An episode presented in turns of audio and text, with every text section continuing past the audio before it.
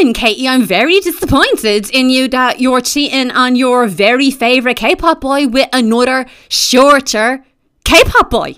I, I can't get my head around it. Okay, first off, passing judgment on how Changbin's or anyone's face is to the ground is not okay, man. As a fellow short person, I really do have to agree with Katie on this one. And secondly, I was only talking about Stray Kids because Kate is from Australia and like so is a quarter of Stray Kids. It's all completely connected to like our book today. Okay, so you're reducing our latest K-pop infatuation to their Australian members only and blaming it on this episode's author being Australian. Like, That no. is low, KE. Like even for you.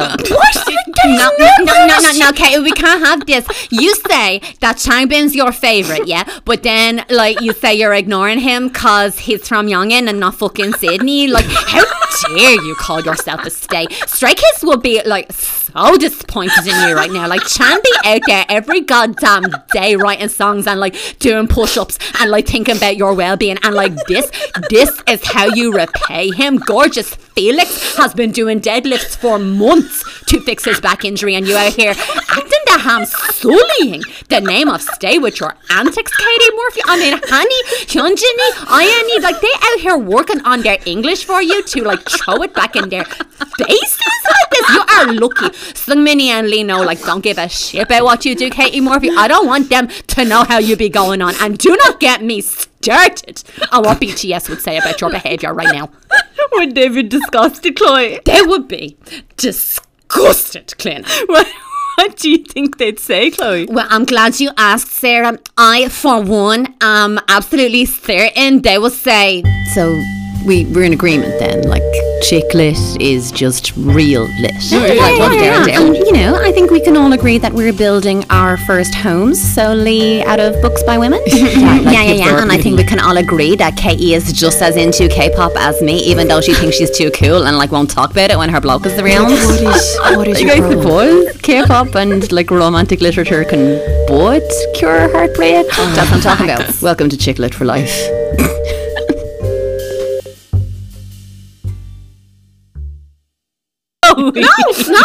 A prick for cutting me off just because it makes the great soundboy for the show. I'm sick of you. But it like really does. though. yeah, I know. No, you're a load of bitches.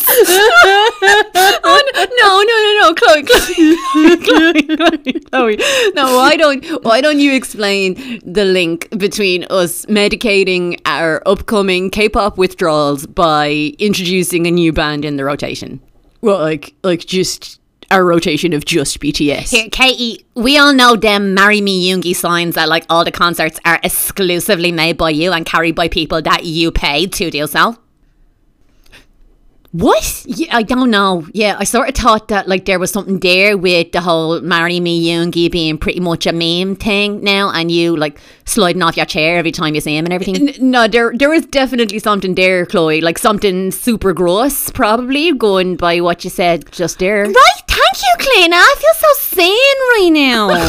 God, But- yeah, what what were we talking about? You're going to explain Stray Kids to our listeners who are like so into this right now. Yeah, I do feel so bad for anyone that like doesn't dig this whole K-pop situation. Well, I mean, it's their loss, Sarah. I mean, they're not going to see BTS like literally banging footballs into each other on an actual slip and slide. That, that is true. It it was a slip and slide. and, you know, they don't get to enjoy watching Lee Know grab everyone in Stray Kids' bum he, constantly. he really does enjoy a boy bomb. Dude, are you just gonna chime in agree for the whole show? Well, I mean, only if it's like weird and irritating. Well, I mean, like, Lee Know would approve of that, Sarah. Actually, yeah, you do have serious Lee Know energy, Clay. Okay, I am choosing to hear that as you saying I'm borderline Batman villain eccentric, and I could not feel more complimented right now.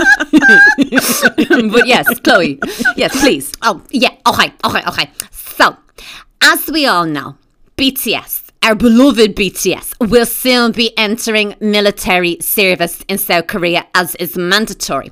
And, like, And like this is not a dig, okay, but like the songs recently, like like every time I listen to Namjoon's new album, I start to cry. No, I know exactly what you mean. Like it's so stupidly like emotional and gorgeous, and it hurts my heart. I can't listen to it very often. Yeah, like a lot of like B was like that too. Like I can't listen to Blue and Grey without feeling like life is completely meaningless. Yeah, exactly. So like all this roughly translates as like we need some new hype songs in it. So tempted to change the title of the group chat to that.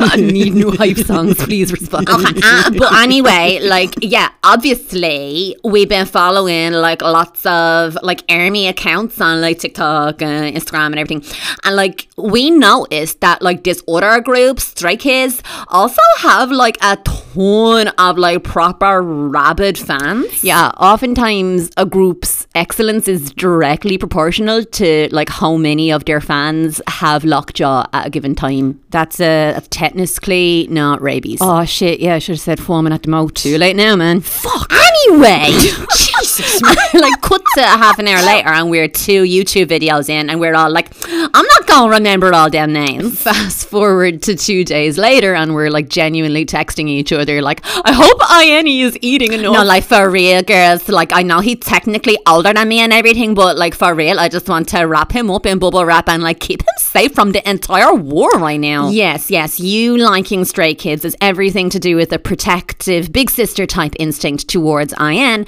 and nothing to do with them being decidedly more naked than a lot of K pop boys. I have no idea what you are talking about, Sasha Flannery. like, like I'm not into dudes, as you're all aware, but like that Hyunjin gentleman is very pretty. See now, that is very interesting to me, Kleena, because on paper, yes, that is definitely the case. But like, stay with me here. But I feel like myself and Hyunjin, yeah, like we would just want to go shopping and like bitch about people we don't know and like have frappuccinos because he on a cheat day and we in Starbucks, yeah. You've really thought about this. Like, nothing has come up in this conversation about Kate being from Australia and Felix and Bangchan being from Australia, you guys. Oh, I was getting to that, Katie. Hold on. but yeah, two of the lads in Stray Kids are from Australia. Our mutual big brother Bangchan and adorable Felix, who is low-key Elsie's fave along with little Ianni. Like, mostly because she wants to mind them and give them lasagna to eat. And like, Kate, what wrote the book we're doing today, is from Australia too. So like it's all connected, innit? Like, like that's it? What? Like, oh, that preamble for you to just repeat the thing I said at the top of the episode? Well, if I'm not mistaken, Katie, the thing what you said at the top of the episode just before we started recording was, but like Changbin seriously has 17 inch biceps. Could you imagine what it'd so be we're like? doing, to- yeah, we're doing the author introduction. Kate Sai is a writer, mother of six, and uh,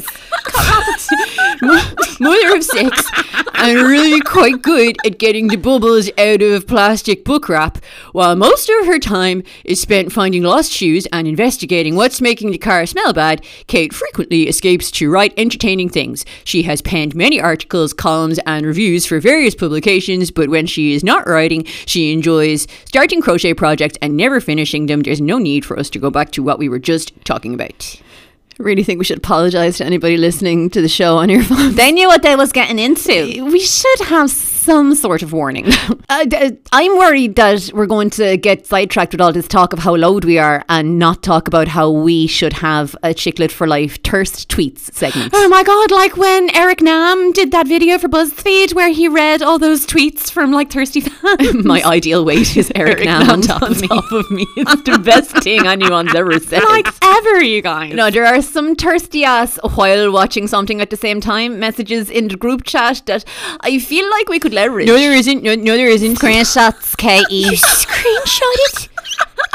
Why would you do that, man? In case you ever run for office, people need to know. Why? Why would you this time do that? around, this time around, with the book that we're here to talk about, you guys, we want to do the excerpt, then get our blurb going. We feel it's just going to set us up a little better than doing it the other way around. Yeah, that's right. Yeah, Okay. yeah, yeah. You did such a beautiful job with the author intro there. Do you want to continue with this? well, yeah, yeah. I think the sooner we move this conversation along, the better. Hey Siri, remind me to check the group chat screenshots for slutty shit what Katie did. Dude, go on. Okay.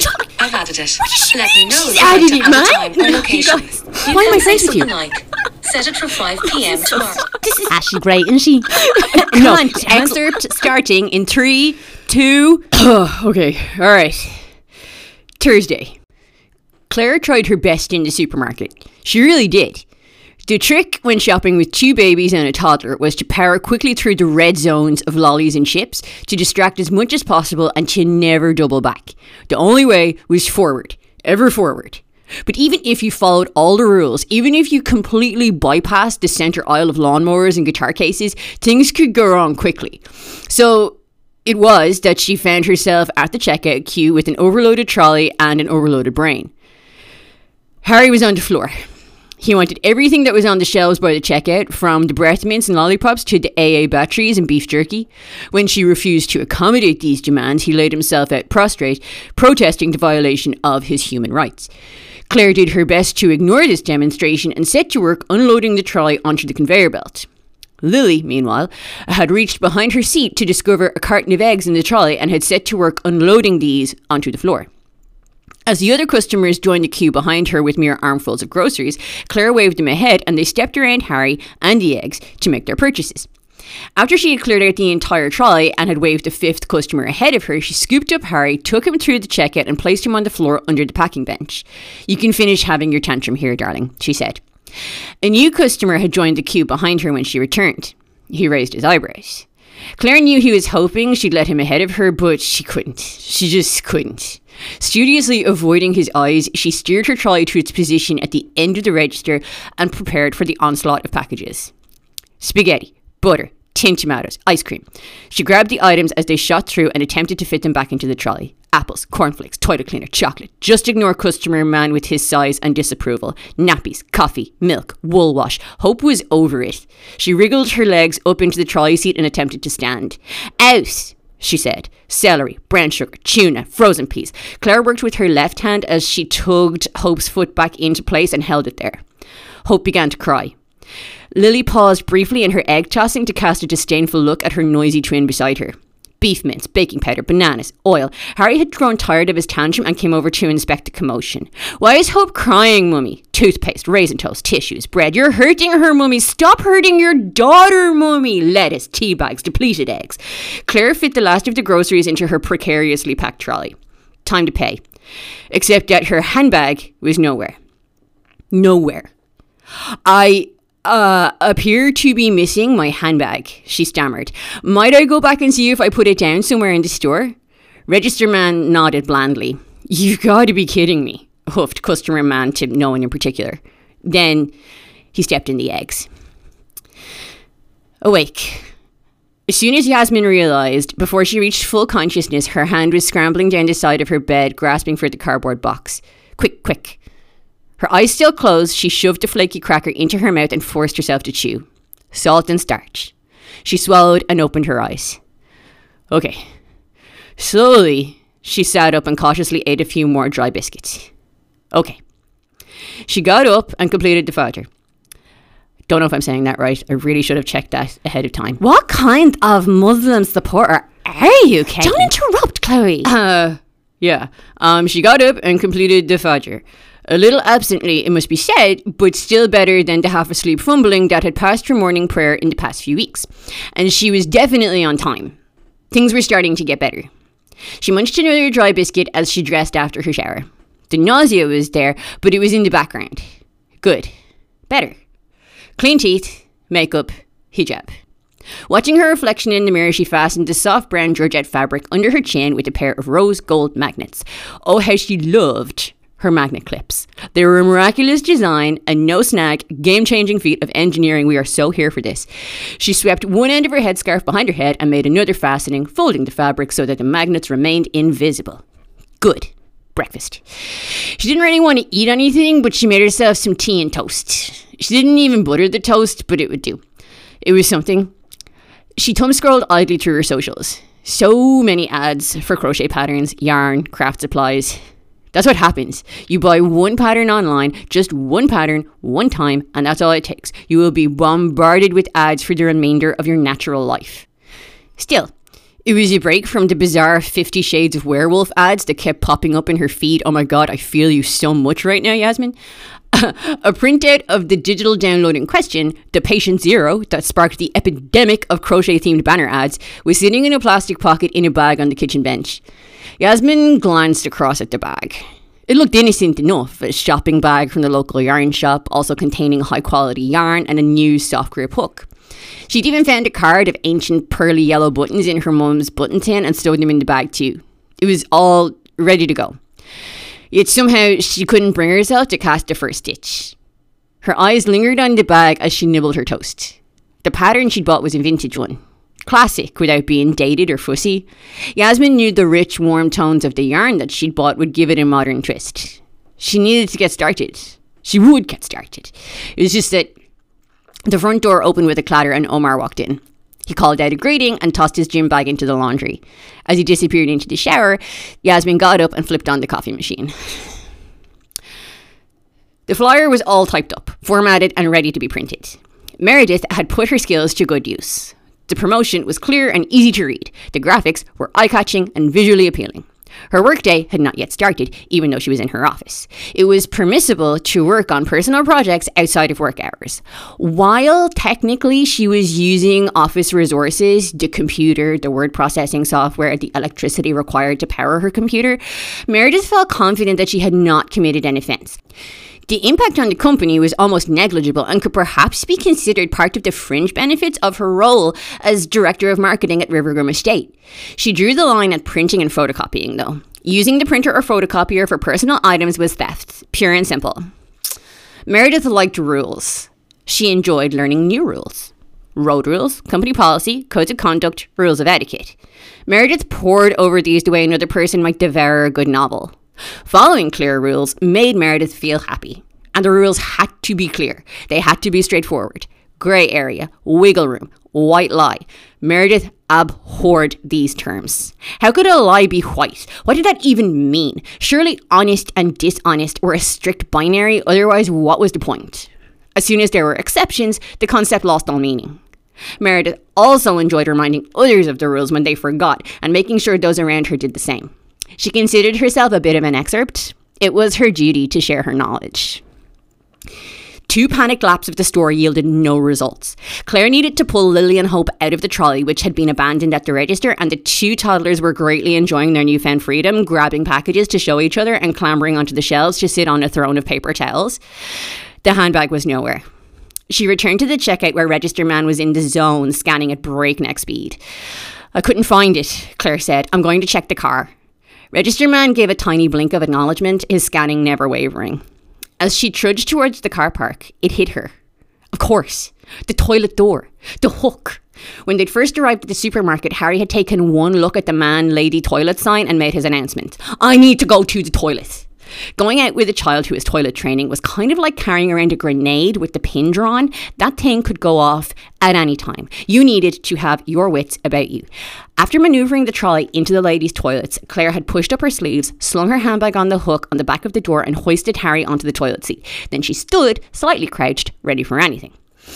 It was a false alarm. Harry, it turned out, didn't need to go to the toilet after all. He was fast becoming a connoisseur of public toilets, and the restrooms beside Aldi were a set he had not yet sampled. She rushed back to the bathrooms now, smiling. She had definitely left her handbag on the back of the toilet door. Except, as it turned out, the handbag was definitely no longer there. Claire stared blankly at the unencumbered hook as Harry, Lily, and Hope investigated the hand dryer situation. Her mind raced. Perhaps some kindly stranger had handed it in? Or perhaps some lady with a gambling problem had seen it as an answer to her prayers? The toilet was next to a tab after all. Perhaps a woman was plonking the handbag on the counter this very minute saying, Put it all on horse number 12. Claire's heart started racing. Lily started crying. What was she going to do? Omar was chatting about the receptionist at his practice as he prepared his coffee and made toast. He'd spoken about Brenda before. Middle aged and formidable, she had been working at the practice for longer than any of the GPs. I mean, if it was just that she was snarky to the doctors and the other receptionist, I wouldn't mind so much. What gets me is that she's rude to the patients. She treats patients like they've just turned up to ruin her day, and nobody's brave enough to talk to her about it. Yasmin was still looking at the bag of yarn with the pattern and hook. She needed to do this. She had everything she needed, so why couldn't she get started? She blinked and looked at her husband. Perhaps she's doing the people of Copton a favour. People will be too scared to get sick. They don't want to deal with her. It's more likely Omar was slapping Vegemite on his toast in thick brown stripes. It is more likely that people will avoid going to the doctor when they need to and their condition will get worse as a result. Yasmin wrinkled her nose. How can you eat that? That's far too thick. Omar proffered the toast with a grin. Salty goodness. It's not like she didn't know the stitches chain stitch, double crochet, treble crochet, slip stitch. In her mind, she still used the Urdu terms, even though she never spoke Urdu anymore. She wasn't even sure she still could. It was always English. Even her dad spoke only English now. If you were to say something to her, the doctors are the ones in charge. She'd have to listen to you. Omar laughed. No. Doctors don't know anything, apparently. She considers us inferior. Or perhaps it's just brown doctors. It's like she doesn't trust my medical training. I'm like, dude, I went to Monash. But so what if I did train overseas? There are excellent universities all over the Middle East, top class. I just wouldn't go there because I'm from Australia.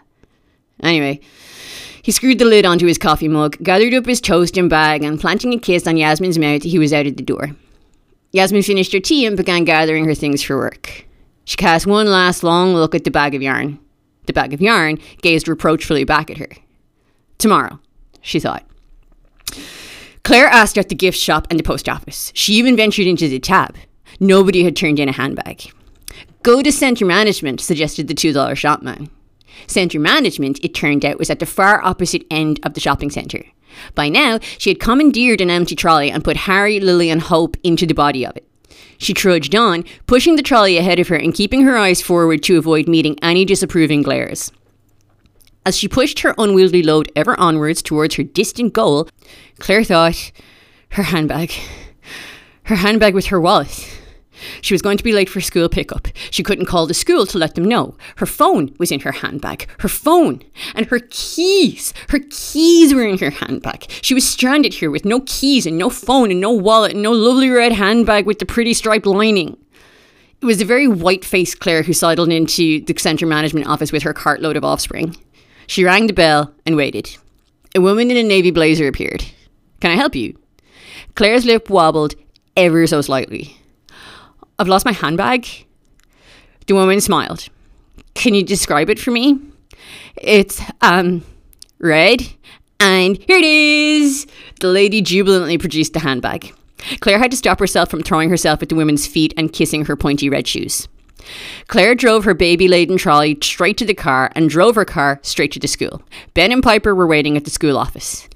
Claire gave the school secretary a strained smile. Then she rushed everybody back to the car. They all drove back to the shopping centre, all got out of the car, and all traipsed into the supermarket. Register man was still there, swiping and bleeping for all he was worth. She approached him. I found it, she exclaimed. My handbag, I mean. I found my handbag. I can pay for my groceries now. Where's my trolley? She pulled out her wallet. Register man looked uncomfortable. We didn't think you were coming back, he said. All of the stock is back on the shelves.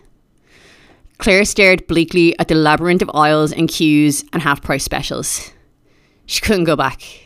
She just couldn't. Mummy, said Harry, I need to go to the toilets. The office supplies shop had its usual lunchtime crowd, but the queue moved quickly enough. Meredith sat in her car and looked over the stack of printed flyers warm in her hands. She had spent a little extra on colour printing, but there was room in her budget. She checked. Meredith was on track with all of her goals this year. She tried to set goals in every area of her life. There was her career, of course, but there was also fitness, financial, education, social and entertainment slash hobbies. This endeavor would cover both social and entertainment slash hobbies. She had put so much planning in, she was sure to nail it. She already knew the format for the first six meetings, as well as location, logistics, supplies. That was how she operated. That was why she was so successful, even though she was still young. She didn't put her name on the flyer, and the phone number she supplied was not her work number. Using a work phone for personal reasons would be a breach of company policy. She didn't want anybody to know about this. She didn't want anybody to know about this until she was ready. Meredith carefully stowed the flyers in her plastic document wallet and placed it on the passenger seat of her car. When she picked up her lunchbox, it was still cool from a morning spent in the office fridge. Vegemite and lettuce sandwich with a yogurt that was supposed to promote bowel regularity. Of course, she probably wouldn't need the bowel stimulating yogurt if she made her sandwich on brown bread, but she'd never liked brown bread. She had only ever wanted white bread. Plus, it gave her lunch a pleasing aesthetic, a sort of minimalism white sandwich, white yogurt, white boiled egg. It would be nicer if her yogurt spoon were also white tomorrow maybe. Her lunchbox was teal green, but that was right. A white lunchbox would be too much. Teal was the perfect backdrop to set off the white tableau. She ate it slowly in the Officeworks car park. Meredith did not enjoy lunchroom banter. She was early. For the first time that week, Yasmin had actually arrived at work early. It felt good to unzip the jade green book protector and pull out her hardcover bullet journal and black ink pen. She hadn't neglected this for too long. She flipped past the pages with random notes, meal plans, prayer intentions, and lists of books she planned to read. Time to get her swirling thoughts out of her head and onto the page. In the top left corner, she wrote the tasks she needed to get done. Treasury report, stage three proposal, Tuesday meeting notes. In the top right, she wrote a list of the people she needed to contact. Skype Misha, email mum, text Marion, call plumber. In the bottom left, she wrote a shopping list. Milk, bleach, dry biscuits, bin liners. In the bottom right, she wrote errands and appointments. Op shop run, cake for prayer group, meal for dad, baby duck 5:30 p.m. When everything was written down, Yasmin sat back and surveyed her work. Her entire life reduced to neat black dot points. It was very satisfying. At 10:30, she felt like she could manage a cup of tea in a muesli bar without throwing up. In the tea room, she fell into conversation with Jeremy from Approvals. To be fair, it wasn't her fault. She didn't see him coming before it was too late. And once you were in, it was hard to find a way out, short of pointing, saying, What in the world is that? and dashing away when he wasn't looking. Miss Malak. Oh my goodness, we've talked about this. Call me Yasmin. Yasmin, it's not that hard. Rhymes with Kathleen. I've been saying her name wrong this whole time. Why didn't nobody tell me? Yasmin. Ah. Oh God, rhymes with Kathleen. Maybe if you have a lisp. Jeez, this. I just wanted to ask you if you. Why did nobody tell me? Ah. I just wanted to ask you a few questions about the rezoning of the retirement village. She summoned a smile. Fire away. At least this conversation was work related. Last week it had been a full 15 minutes on the comparative benefits of E1 class and C2 class trams.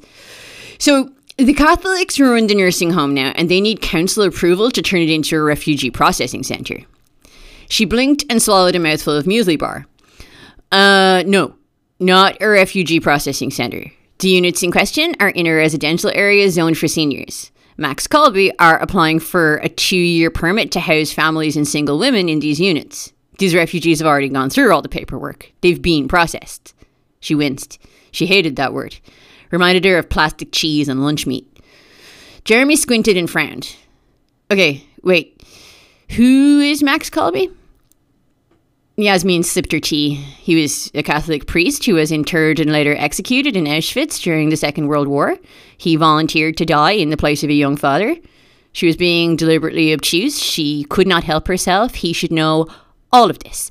St. Maximilian Kolbe Ministries, however, is a Catholic agency that deals with social welfare. They're the people who have been applying for the zoning approval. We've talked about this already. I know we have. Wait, I thought it was the nursing home people who wanted that. Allah give me strength. Okay, yes, this is a joint initiative from two independent agencies. You have Aikenhead Healthcare, they're the ones who run Vincentian Hospital and this nursing home, and you have Max Kolbe. Two agencies, one project. Just like in the clearly set out email I sent you last week. It's all there, buddy. So, what do we say to residents who are worried about their rights being used to house refugees? We say it's fully funded by these agencies. There are no rates involved. They're just asking for zoning approval.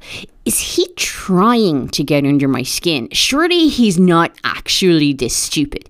Okay, well, should we really be kicking out our old people to make room for refugees? Shouldn't we look after our own first? The units have been empty for a while now, and they're designed for independent living, not assisted. That's why we want to use them. Perhaps, if she concentrated hard enough, she could will the conversation to be over. Oh no. Here it comes. There's the stupid smirk. Let's let's hear it. Jeremy scrutinized Yasmin's forehead, studying her light brown hijab. It's funny. I always think that maybe you have bright pink hair under there and we wouldn't even know. Maybe you have a mohawk and nobody would know. Yasmin smiled weakly. Why the same joke every time? And why was she always asking the same questions about her use of the sick bay for the Judah and Asr prayers? You didn't look them up either, did you? I'm definitely saying those wrong. Yeah, thought Did so. he feel like she needed him to point out the ways in which she was different from everyone? Maybe he wasn't happy with her lukewarm response and was trying again in the hope that he might get a better reaction. Next time, she would burst into hysterical bouts of laughter, clutching her side, slapping the bench, unable to speak except to croak out the words, pink hair, in appreciation. Stop it. No, really, stop it. You're killing me. Oh, oh man. So, like, sh- should I just go into the blurb? Like, are you up for it, man? Yeah, let's get it. Okay, um, Meredith loves control. She established the Copton Crochet Collective, no knitters, please, because it would be like having friends, only with her in charge. Plus, it's an all women group. Meredith hates men, especially good looking ones. It comes as a nasty shock then when Luke, the handsome grandson of no nonsense Edith, decides to stay and learn crochet. Claire has five children. Five. This is why people sometimes look at her with mild concern. This is why she constantly needs to hold it together at all times. She longs for an insta perfect life like her online hero, Siobhan, but she's drowning in domestic failure. She joins the CCC in hope of making some non virtual friends. Yasmin is Muslim and proud. Really, she is. But sometimes, sometimes it would be great if people stopped asking her about her hijab and instead asked who she thought was going to win MasterChef. Pregnant with her first child, she should be elated. So why can't she stop panicking? Perhaps crocheting a new set of baby clothes can get her in the right headspace. Tensions are growing in the outer suburbs. With plans for a new mosque and the resettlement of refugees in the retirement village, Copton becomes a breeding ground for Islamophobia. Together with Lottie, the enthusiastic and loudmouth activities coordinator from the nursing home, and Harper, a surly teenager with a dark past, this band of fiber arts enthusiasts battle racism and bigotry with colour and creativity. Fighting systematic racism with guerrilla yarn bombing sends tensions to boiling point. Will the fragile threads of community be enough to bind them when more than one member has something to hide?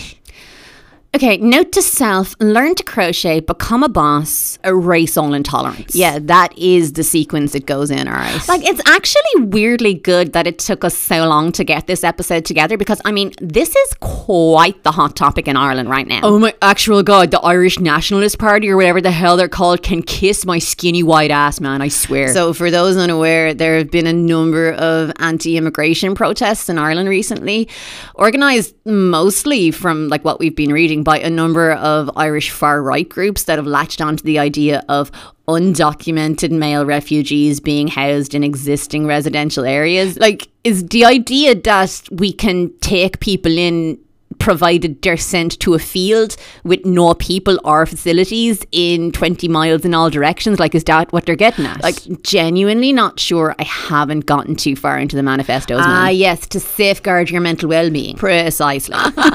but yeah, like as as a country with a pretty significant population that's living abroad and like who migrated during times of war, famine, or full on poverty, it's it's uh it's pretty hairy to see folks so staunchly protesting at the site of where these poor people are like being moved to and like in some cases are already living. Yeah, like that's the grossest part. Like, it's not about protesting policies that are problematic. Yes, the homelessness crisis in Ireland is of huge concern. And yes, the quality and suitability of the accommodation that's being provided to refugees appears to also be a huge issue. But I don't see how a huge protest outside said accommodation does anything other than show people from outside the country that they're not welcome. Why not protest outside the offices of the people that made those policies and have the protest be about those issues, not we don't want people coming in from other places if that's your reason, admit you're just a racist. As a country whose population migrated en masse during extreme famine less than 200 years ago,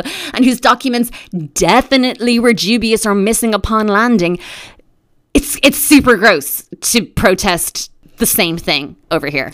Like, who'd have thought a book about a bunch of ladies and one bloke crocheting together would raise these questions? It was unexpected for sure, man. But not unsatisfying. we do have a lot to say about it, though. So, you know what? Why don't we take a quick break right now and we'll see you guys in a bit for more Chick Lit for Life. Do not go anywhere. this month on College Health Talk 2023, do I have COVID or am I just on my period? Yeah, it's it's the night sweats that really throw me. I mean, they are technically a side effect of my medication. Yeah, and and, and I mean, I I I do have horrible headaches and and the worst brain fog ever with, you know, cramps and oh no, wait, I think I just answered my own question. Yeah, yeah, you guys, I just went to the bathroom and um yeah, mystery solved. Look, seriously, you guys just track your cycles. This this is not rocket science.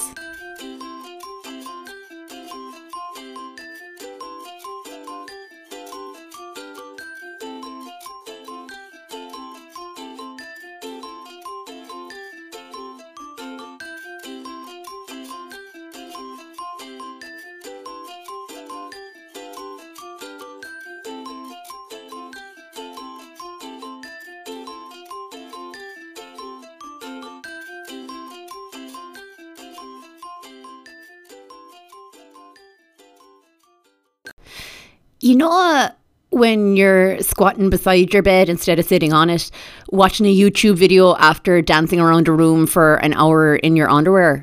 Yeah, obviously. What? Well, like you don't get distracted by a notification when you're done with an underwear dance. Okay, first off, I dance around my bedroom fully clothed. But I mean, of course you do. but like your clothes would get all sweaty, man. Do you, you forget that no one in humankind sweats as much as you do? That is fair, Sarah. You do sweat to like an unholy degree. well, like well, you know, it's not really that. Jesus. Clee, it's not that funny, man. No, no, no. I just, I just had this image of us like getting a priest in to do like an exorcism because you're so sweaty. like, I mean, no, like, don't rule it out, Cleaner. I mean, we've seen you after you've been running, Sarah. Shit is fucking terrifying. Like, remember the time you got a nosebleed? Oh, oh yeah. I forgot about that. Like, I was wondering why my nose was running so much, and then realized when I got home, like that it had been bleeding the whole time. Like, I wasn't even going that fast, man. Oh, you are just so dreamy. I just can't.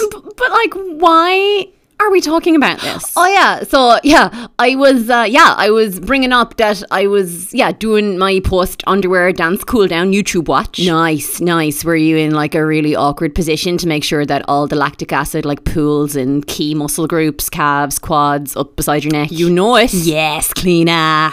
You guys are so. You genuinely just high fived over that. Don't be like having a problem with their joy just because like you don't dance around a room in your underwear. Cleaner, please continue. okay, but yeah, yeah. When I eventually stood up, I realized that, uh, yeah, I had forgotten it was Shark Week and had leaked right through my underwear and bled right on the carpet. Oh, dude! Like bordering on cream. I, that, that carpet is ridiculous. Why do I even have it? That is. That is really, really, really sad, man. yeah, like do we like set up a me or something? like no, it's grand. Like no, you know, a fast action and another murder scene cleanup to add to my CV, which is you know always good. But uh, yeah, that was just a sad experience, and that ad earlier reminded me of it, so I just wanted to share with everyone. And and I think, dude, that I speak for everyone here when I say we're all just so so glad you did. but like, you know, at least if you're bleeding on the floor, that like you ain't got no stinking kids. Like so- Chloe, dude. What? People that have kids can still have periods, dude. Oh yeah. I mean, you wouldn't be squatting watching YouTube in your underwear for long enough to bleed on the carpet if you had kids. Yes, Katie, that's exactly what I meant. You see me. You truly see me. It's not what you meant at all, is it? Here, let's not get caught up in who meant what and who doesn't know what about basic biology despite being a science student.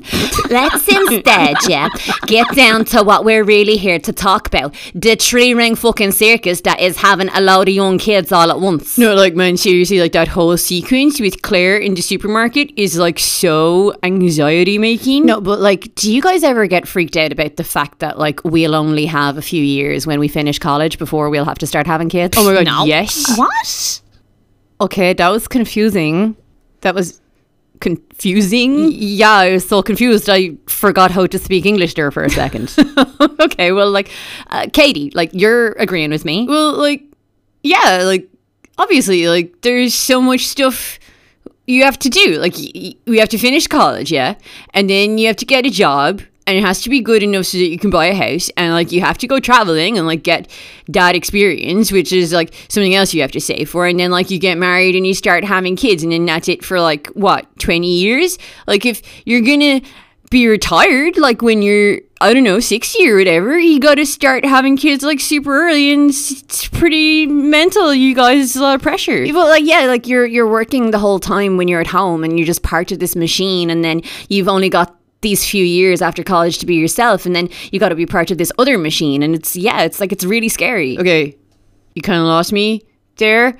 Um like now like now it's kind of awesome. Like I kind of I don't want this part to stop. Like I'm not I'm not done yet is kind of my thing and like yeah being a mom like I don't think like I don't think I could put myself last like all the time wait, wait, wait.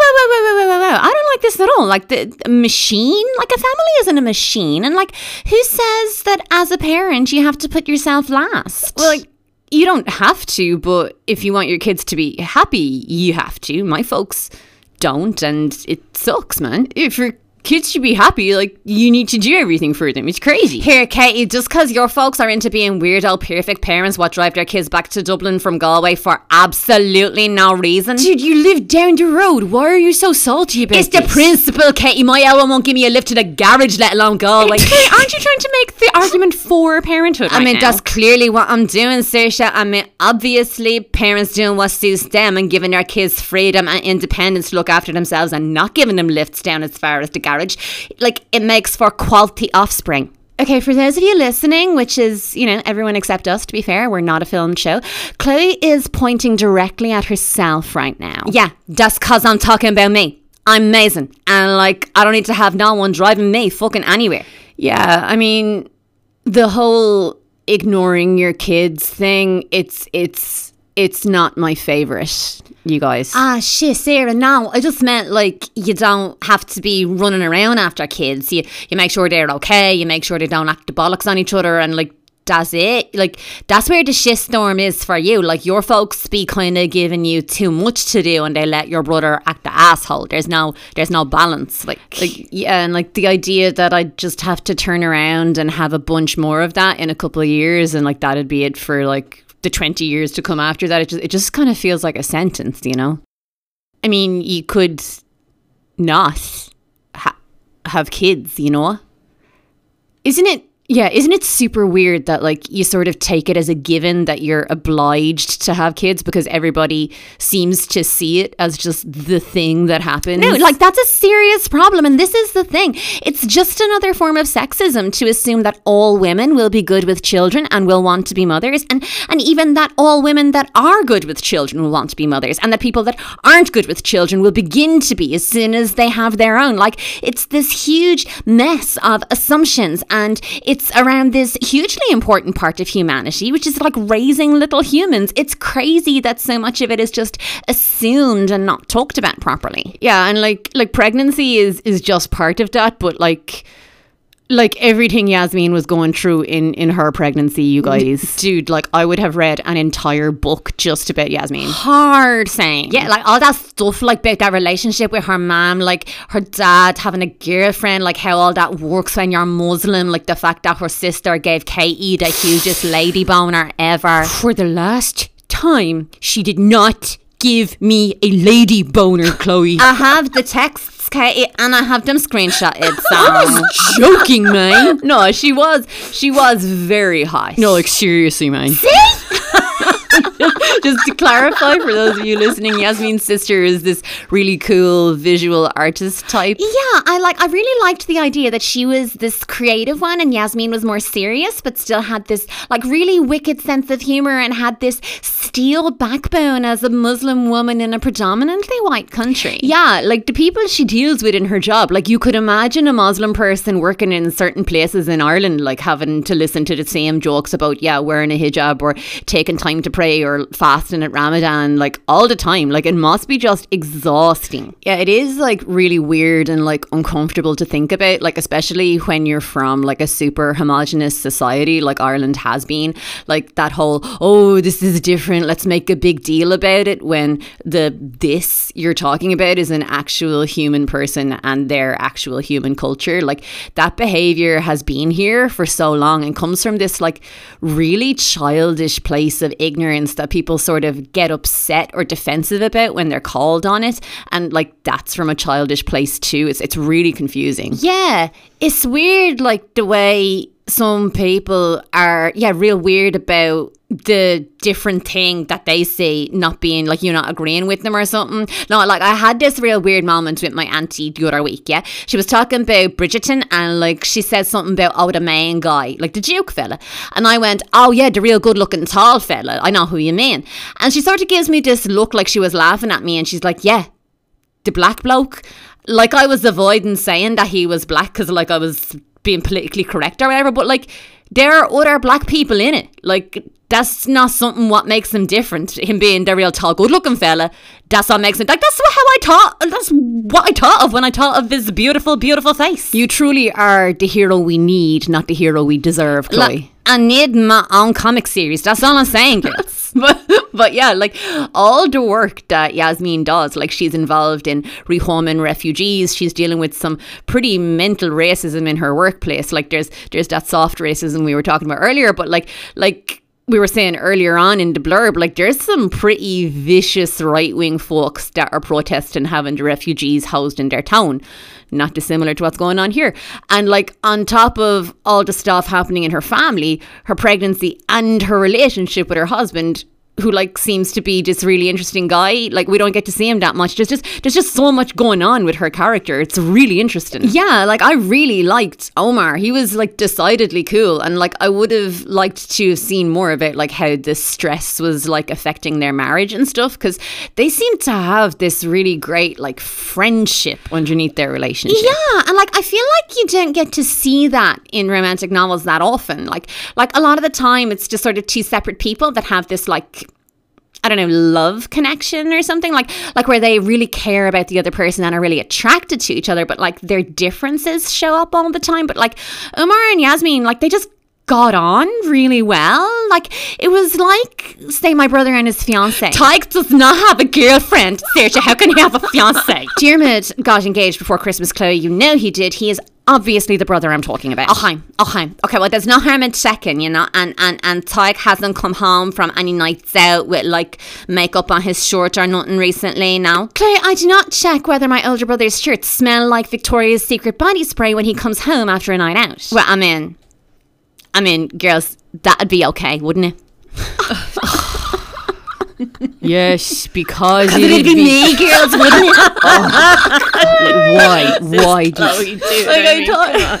I did think that about like Harper too, though. Like that, yeah, that I'd have liked to get into her story more. Like not the the whole smelling of Victoria's Secret thing. Yeah, okay, because yeah, I was confused there for a sec. Yeah, same. But also, like, same. Yeah, I would have loved to have gotten into her head some more. Right? Like, yeah, going to prison, like what it would have been like in there, what it was like doing what she did, being in custody, making it work, having the church outreach thing, like as part of her reintegrating or whatever. Like, that's another whole book in itself. Yeah, but like about that, like, did the religion thing not like annoy you with Harper's story? Like, I knew you were going to bring this Like, up. bring what up, man? Well, I meant uh, Yasmin talking about being Muslim, like, bother you? like, n- well, you were like, just as excited about the magnets as we were, man. like, yeah, like they seemed absolutely amazing. I need them in my life. I don't even wear a hijab, but I can think of a million uses for them. And like, if Sister Ruth used them to keep her rosary beads attached to her pocket, like, would they be as amazing?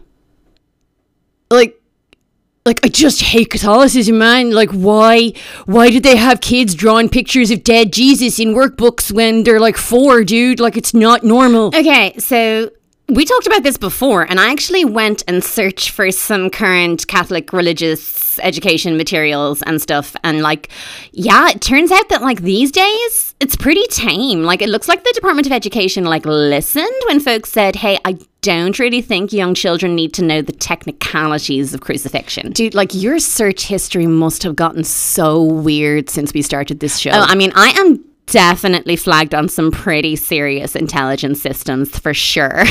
but but like no, no, because like me and Katie were talking about how yeah, we remember like yeah, drawing pictures of like crucified people at like a, an upsettingly young age, and like looking into it though, it does look like now it's all pretty digestible stuff that comes up for kids in in those classes. Like yeah just that it's it's pretty wild that you're a human that's alive and has a circulatory system. Like that's something to feel grateful for and take care of. And you know let's be super nice to everybody else but also set clear boundaries because keeping everybody else as well as ourselves happy and safe it's the best way to keep this whole world situation going so what like nothing about holy god I swear I will never get tired of you saying holy God. But I mean, that's his name. It's Holy God. Like, and the church is Holy God's house.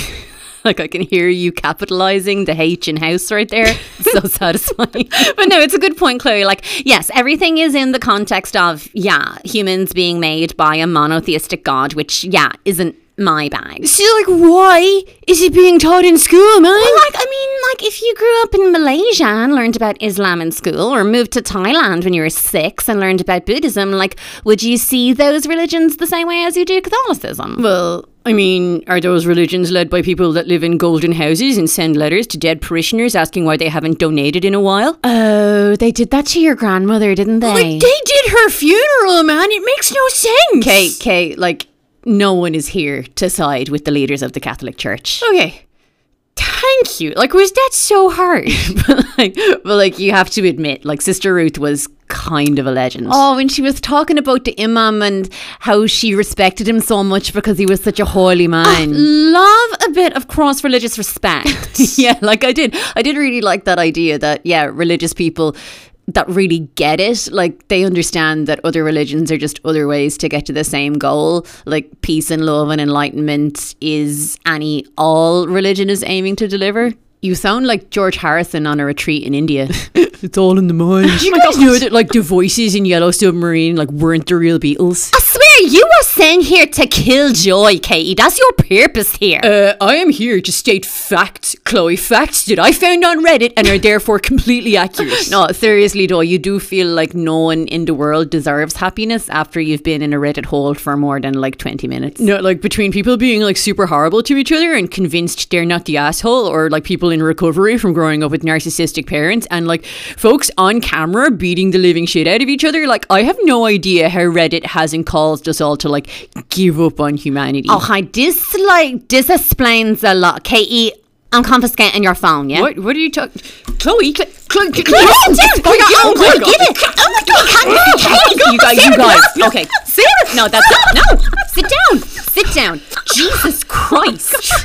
You shouldn't have stopped that. I was helping. I nearly had her. Like this is this is full on assault, man. It came from a place of love. But no, no. We're going to put all of that behind us and get back to talking about Harper and Katie's lady boner for her. Are you guys ascribing lady boners to me that I do not have? Especially when we all know that the only lady boner she truly has is for short arse Changbin. It is not that. Sh- I mean, no, Chloe, stop. But oh, no, the thing about Harper that was really interesting. Oh, God bless you and your beautiful face, Saoirse, I swear. yeah, the interesting thing was that, like, she genuinely didn't believe that anyone treating her with respect, that that was, like, real. Yeah, yeah. Like that was another reason why I'd love to have like gone into her past way more. Like I, I wanted to see kind of where that belief came from because like it was it was really satisfying to see Sister Ruth and Claire in particular like catch her off guard and like break through her defenses for a second like before she'd get them back up and call bullshit like even when people were being like super genuinely nice to her yeah yeah that that kind of behavioral psychology stuff i really enjoy that and like yeah there were flashes of that elsewhere too like i really liked like yeah the characters having those built-in mechanisms where you're like no no no your mind is doing that you don't really think that. Like that's that was really real, you know. Example. Well, say the whole revelation about you know colourful Lottie that loves organising things. Spoilers, spoilers, Sarah. You can't say that. Jesus Christ. Oh. Okay. Um, but uh, yeah, I think we can all agree that, you know, big, brash, okay, girls, you know, people like Lottie are often thrown in the bucket labeled, you know, you people are the absolute worst straight away. Yeah. With good fucking reason. Lottie was very nice, Chloe, and did a lot of pretty awesome work in the community. I don't do sing songs on school trips, Saoirse. Oh, hi. Like, no, I'll, I'll take this one. Um, What? No, no, no, no, no, no, no. Them girls always be the ones what bring a poxy guitar on a school trip and be like making everyone sing songs that are so old my ma don't even know them. And like when all I want to do is be left alone watching videos about makeup looks, I don't have the time or patience to actually try. okay, I'm struggling to understand how that's important, seeing as how you finished school three years ago. Well, that's sad for you, Katie. I'm sorry you're struggling like that. So, so you decide with Meredith on the whole Lottie debate now. okay, okay, okay, okay, okay. Just, just so we're clear. On the whole Right. who's who of the crochet group, the excerpt was, you know, it was a while ago now. So let's let's just set this straight. So we've got Meredith, who's our founder, business lady, bad with social cues, people, general niceness. Then Yasmin, who you've met already, and Claire, our mother of several thousand screaming children under the age of five. Um, Harper joins and is young, sullen ex-convict. Um, Lottie, who has many coloured shawls and scarves and things, and is loud and organisy in a fun group project kind of way. And finally, lovely older lady Edith and her tall, attractive nephew Luke. Did I get everyone? yeah, everyone that matters. Yeah, take that, Meredith's gross boss. Oh yes, Chloe, you were going to say, how dare I compare you to Meredith? How dare you compare me to that ice roll boss, Saoirse Flannery? Meredith was interesting though. Like we've all met people that seem like they're like really cold and don't like people. Yeah, I think I've like been that person a bunch of times. Yeah. and like then going from that to an insufferable pick me girl that like won't shut up. Like, dude, we really need to start seeing other people. We are gone way too similar. Well, I mean, I don't know that spending less time together will change our past experiences, but Yeah, I was gonna say. Yeah. Hashtag when sound bites go wrong, you no, guys. you should always do it for the soundboy, Sarah. Sometimes it goes wrong, but I mean that's the game, innit? words to live by, Chloe. but yeah, um, Meredith was kind of yeah. I think we've all had that feeling of oh, fucking, I'm done with people. I'm just gonna hang out with the one person I can really rely on. Oh, this guy, you know it. Okay, again, for those of you listening, because that's our medium, um, I can confirm that Sarah and Cleena are currently pointing directly at themselves. Yeah, in this instance, the guy that they are referring to is them. Thanks for thanks for clarifying that, Katie. Here to help. but yeah, I uh, yeah, I could imagine eating your color coordinated lunch in the car, so you don't have to make small talk. Yeah, I'd imagine that's that's pretty nice. Like I'm pretty sure small talk is a direct, maybe the only direct cause of climate change. No, no, absolutely. Yeah, like scientists are already looking into small talk levels in South California to see if it correlates with the recent snow. Okay, you guys, that is not funny. Okay, I beg to differ. And uh, also, Kate, I don't think that there are any climate change deniers that listen to our show. And even if they do, like, they're well unlikely to think that small talk is a phenomenon that has anything to do with weird weather patterns. They're they're probably way more likely to think it's Satan. Okay. Yeah. Good point. Well made. but back to Meredith, you guys. See, we can't even talk about her for three minutes together. She was the worst, girls, and like not in an like amazing Regina George kind of way. Like, why are you so obsessed with some weirdo movie from 2004 when Do Revenge is right there on Netflix, man? Because me and my mom wear pink on Wednesdays, Katie. I don't expect you to understand the mother-daughter connection through the medium of lycra. well, I mean, well, I mean, yeah, that would that would be terrifying. Lee amazing, and there's no way you could understand that. Yeah, I agree. okay, okay, okay, okay, okay. So, give us the marriages versus Regina lowdown, then, Chloe. What's what's Regina from Mean Girls got that Meredith doesn't? Oh, Okay, so like. Aside from Regina's clothes and hair and makeup and generally being a riot, yeah? Okay, like that is literally everything to do with Rachel McAdams' face and the movie's wardrobe department, and nothing to do with the fictional character. Aside from all that, yeah, there's like the swagger, girls. That's it. You know, it's it's that bad bitch energy. There's something real fun about like watching someone what knows they own the place walk around and just be that bitch. Like that's why Beyonce and Rihanna have the best Super Bowl halftime shows. That's why Malala and Greta can shut up whole rooms of grown ass men. It's why Megan Thee Stallion could step on Katie's neck right this second and Katie would say thank you. Well, I mean, like that's just objectively true. I mean, I would thank Ms. Megan profusely for such an honor. That's that's not that's not a secret. Yeah, but like, could you imagine though? Like, I watched that SNL skit she did. Oh my god, Hot Girl Hospital. No, for real, dude. I watched that like easily twice a week. Like when she smushes that lady's face into her boob, assuring her that she's gonna make her a bad bitch. Period. Like, I mean, Dude, I, I can't. I genuinely can't. but like, Okay, counterpoint. Oh yeah. Um okay. so like Meredith, like yeah, like she rude in the same way as bad bitches be rude. Like don't get me wrong or nothing. Okay, like no one is mistaking you on that point, fam. Okay. But like with Meredith, yeah, like it's not about that she owns the room. Like instead it's like it's like she's afraid of people and it's like their fault that she's afraid of them. So like she's kinda she's kinda hostile or something. Well, like That does happen, I think. Like when people are like bullied early on or or yeah, anything like that, like they can either be afraid of people and be like mad at themselves for not having what other people want to see in them. Um, or they can be really mad at the other people for not wanting them and like harbor really harsh and sometimes like aggressive or unfair opinions about them. You know, oh, you made me like this. If you were interested in me, this wouldn't be a problem. oh my god, oh my god, Meredith's an incel, you guys. Um, well, like, you know, she kind of actually no. Do you know what? She's just a cell. Like she's she's voluntarily celibate, so she doesn't have the in part of incel. Okay, that right there. That was some truth what we just dropped on the viewers right now, listeners, whatever they are. What? I don't know. I need to stop talking. no, it is. It is interesting though. Like Meredith seems to have, like now that I'm thinking about it, like both of the traits you're kind of talking about there, Clee. You think so?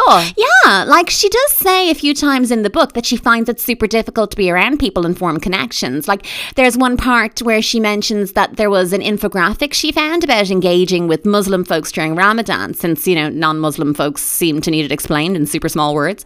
And she goes on to say that, yeah, she could do with the same type of approach for all types of human interaction. And like she just kind of assumes that all of her instincts are incorrect when it comes to being around people. So even though she's yeah, hostile with others. She's also like turning a lot of that inwards and assumes that she's wrong.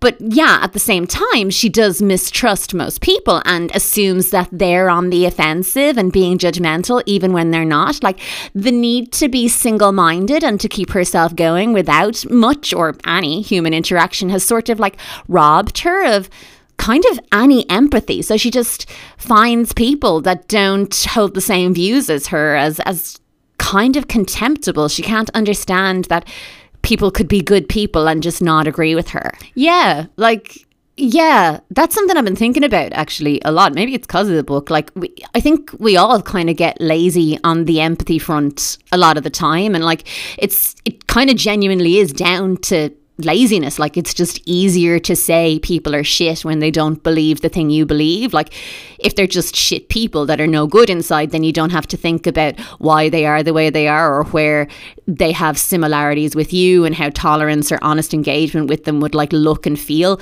If they're just shit then they're wrong and you're right. You win and they lose. They need to get out of your way and you get your latte and continue with your sunday. Okay so this example took place while queuing at a starbucks. Precisely. I understand. No, like it is. Yeah, I do get what you mean. All right. Ah, our little social justice warrior is growing up, learning that people don't need to have the same opinion as her. Like, do you really need to make me regret opening my mouth every single time? Oh, I know, like for real. There was a speed wobble in the middle of me saying that because I was genuinely thinking in my human mind in the middle, like, you're doing this for a cheap laugh, and Katie's actually going to say something she been thinking about. This is this is cheap, Chloe. Well, like seriously. A queen admits when she acted to harm Katie. That was beneath me, and I'm not afraid to say it. Okay, how did you turn you being a dick into a brag? It's just straight up queen behavior, Katie. I don't know how it works. I'm not a scientist. you are literally studying chemistry. Okay, now that was not a cheap laugh, girl. Walked right into that one, Katie. okay, now Katie, please continue with your insights. I genuinely do not know why I bother. Uh, no, dude, come on.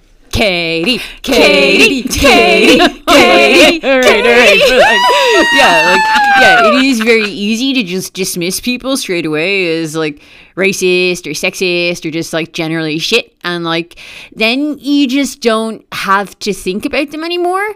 But like, like what's gonna happen then? Like, are we just gonna send all those guys to an island or something? Like, how does it get better if those people just like get ignored forever? Like, like like I was watching that movie that Jonah Hill made, like it's on Netflix, like where he's in this relationship with a, a black girl that's played by Lauren London, and it's about how both their families can't like get their heads around it. So like, look who's coming to dinner, but it's 2023. Sure, You uncultured swine. Sidney Poitier won the Oscar for that, man. Lies. He won for Lilies of the Field five years before. Guess who's coming to dinner? shit, really. Dude, I think I had that as like a table quiz question for a family thing before. Fake news, Sarah. That's unacceptable. Um, but like, yeah, my point. Oh shit! Yeah, continue. so like, yeah, that movie. Was that any good, Katie? No, like, like not really. Like Julia Louis Dreyfus plays Jonah Hill's mom and is like actual life as usual. But like, other than that, it's kind of rushed or something. But like, but no. But the thing that happened in it that was yeah really super interesting was that like the white people in the movie are just weirdly like I don't know like kind of pick me girlish about having black people in their family. Like they want to learn about black culture and get a gold star for anything they learned like the second they bring it up in conversation and like like wanting to be involved in like all aspects of this girl's life, like going to her wedding prep stuff and trying to fit in when like you don't. Like you're making it weird.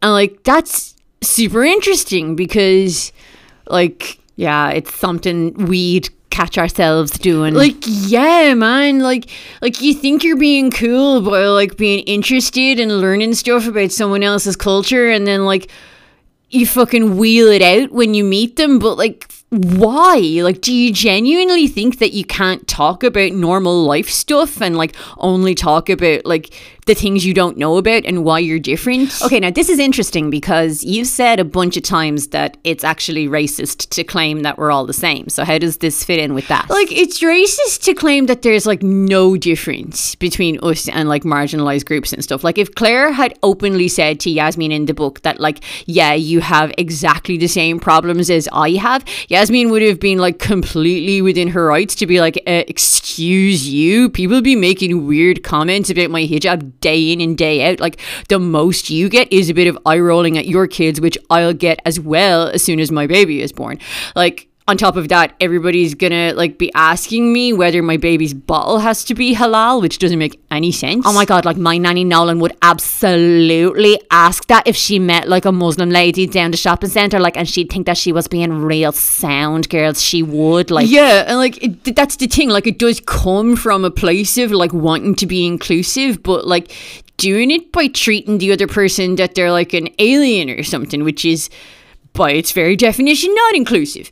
Like, but saying that like someone is just being, yeah, supremely dumb is different than like saying that they're a bad person and they should be completely like cast out from society, you know? Like, because that person, like, they need to own that shit and like know why it's so supremely stupid and not okay and like just cutting them off and being like yeah no you're in the bad person group now like they don't have to look at their behavior then. They're they're way more likely to go on the defensive and say okay well you're just turning on me for no reason. I'll make new friends instead Nazi friends. Okay, that's that's that escalated quickly. No, that's how it happens, man. You give a Nazi an opening, they're right in there. They're uh, they're pretty wily like that. Okay, we need to get that on a t-shirt as well. Yeah, you really shouldn't be giving Nazis openings when you think about it. like, but like, yeah, like there is a lot of that kind of soft racism, gateway racism, you know, like in in the crochet group. Like like I mean, like obviously there was super hard racism, like way beyond gateway racism outside the crochet group. Yes, yes, sticking with the hard racism for a sec. If you guys have been waiting for an opportunity to see racist behavior owned through the medium of crochet, you have come to the right place. So, so yeah, to summarize quickly with the refugee housing scheme that Yasmin is working on and that's mentioned in the excerpt from earlier, there's the inevitable protests from fringe right wingers, not unlike what's happening in Ireland at the minute. And they start leaving these gross, huge spider sculptures all over the town with like refugees not welcome signs. And um, they start playing the call to prayer super loud in the morning and like spread propaganda that increasing the Muslim population will make that a regular occurrence, which is ridiculous. And uh, yeah, the, the crochet group decide to uh, get involved uh, through the medium of guerrilla warfare, which we totally support here at Chick Lit for Life. Um, yeah, take the sting out of those protests with an edition of their own. Excellent synopsis. I live to serve, my friend. and and yeah, like you were just beginning to say there, Kate, the the racism in that fringe group is pretty gross and obvious. They hate the refugees coming in, they hate people helping the refugees, they even hate each other. Yeah, yeah, that was smart. Having the people in that group sort of talking shit about each other. Like, that's what would happen, like that paranoia and judgment. Like, it's got to just breed more of the same thing. But, like, Katie, what you're talking about, I noticed that too. Like, it's much more interesting. Like, we see it with Claire really often like being in the crochet group with Yasmin like seems to freak her out to like no end. She's immediately like, "Oh my god, different person. What do I say? How do I make sure she thinks that I'm a good person? How do I say like that she doesn't need to be afraid of me? Do I say I hate pigs? Is that what she wants me to do? Like do I eat halal food from now on? Like is that what she wants from me? Is that what this is going to take?" No, like genuinely. And then like she kind of gets mad at Yasmin when she's sort of mind reading that Yasmin doesn't like her or thinks that she's racist or something when in reality Yasmin's just like way too preoccupied with her own stuff to even be thinking about Claire as anything other than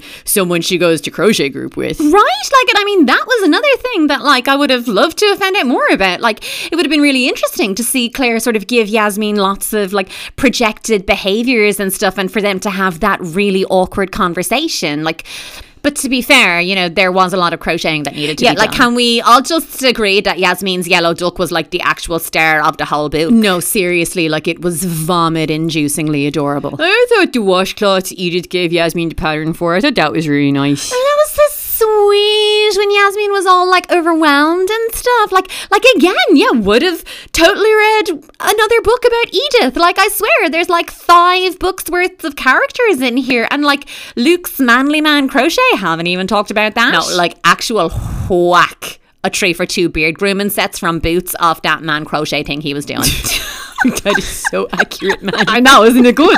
it was cool though. Like crafting for blokes is always like woodworking and cement involvement somehow. Really like your manly voice, Clay. Yeah, does it hurt your throat, man? Like so, so much.